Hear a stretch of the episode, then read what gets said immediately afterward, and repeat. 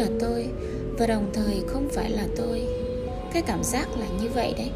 Một cảm giác tĩnh lặng, yên ắng, tâm trí không quá quan trọng. Dĩ nhiên, với tư cách tiểu thuyết gia, tôi biết tâm trí mình là thứ quyết định để làm được việc của mình. Lấy mất đầu óc đi, tôi sẽ không bao giờ viết được một câu chuyện độc đáo nữa. Vậy nhưng, vào lúc này không có cái cảm giác là tâm trí tôi quan trọng. Chỉ là tâm trí chẳng ghê gớm gì lắm thông thường khi gần đến đích cuộc đua marathon, tất cả những gì tôi muốn là làm xong phút đi cho rồi, kết thúc cuộc đua càng sớm càng tốt. Đó là tất cả những gì tôi có thể nghĩ đến. Nhưng khi tôi tiến về đích cuộc đua siêu marathon này, tôi không hẳn nghĩ đến điều này nữa. Đích cuộc đua chỉ là một cái mốc tạm thời, không có ý nghĩa gì nhiều, cũng hệt như đời sống của chúng ta. Chẳng phải vì có một cái kết thúc mà tồn tại là có ý nghĩa một điểm kết thúc chẳng qua là được dựng lên như một cột mốc tạm thời. Hay có lẽ như một ẩn dụ gián tiếp cho bản chất trôi chảy của sự tồn tại. Nó rất triết học.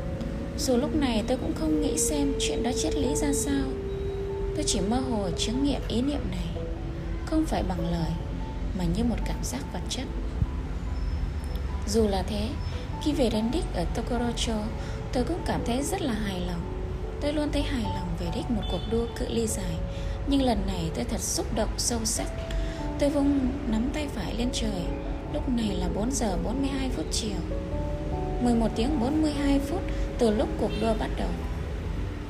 Lần đầu tiên trong suốt nửa ngày, tôi ngồi xuống lau mồ hôi, uống ít nước, cởi giày ra và khi mặt trời lặn, tôi thận trọng duỗi mắt cá chân vào lúc ấy, một cảm giác mới mẻ bắt đầu trào dâng trong tôi. Không phải là cái gì sâu sắc như cảm giác tự hào, nhưng ít nhất cũng là một cảm giác hoàn thành nào đó. Một cảm nhận cá nhân hài lòng và khuây khỏa rằng mình đã chấp nhận một cái gì đó mạo hiểm và vẫn còn sức để chịu đựng nó.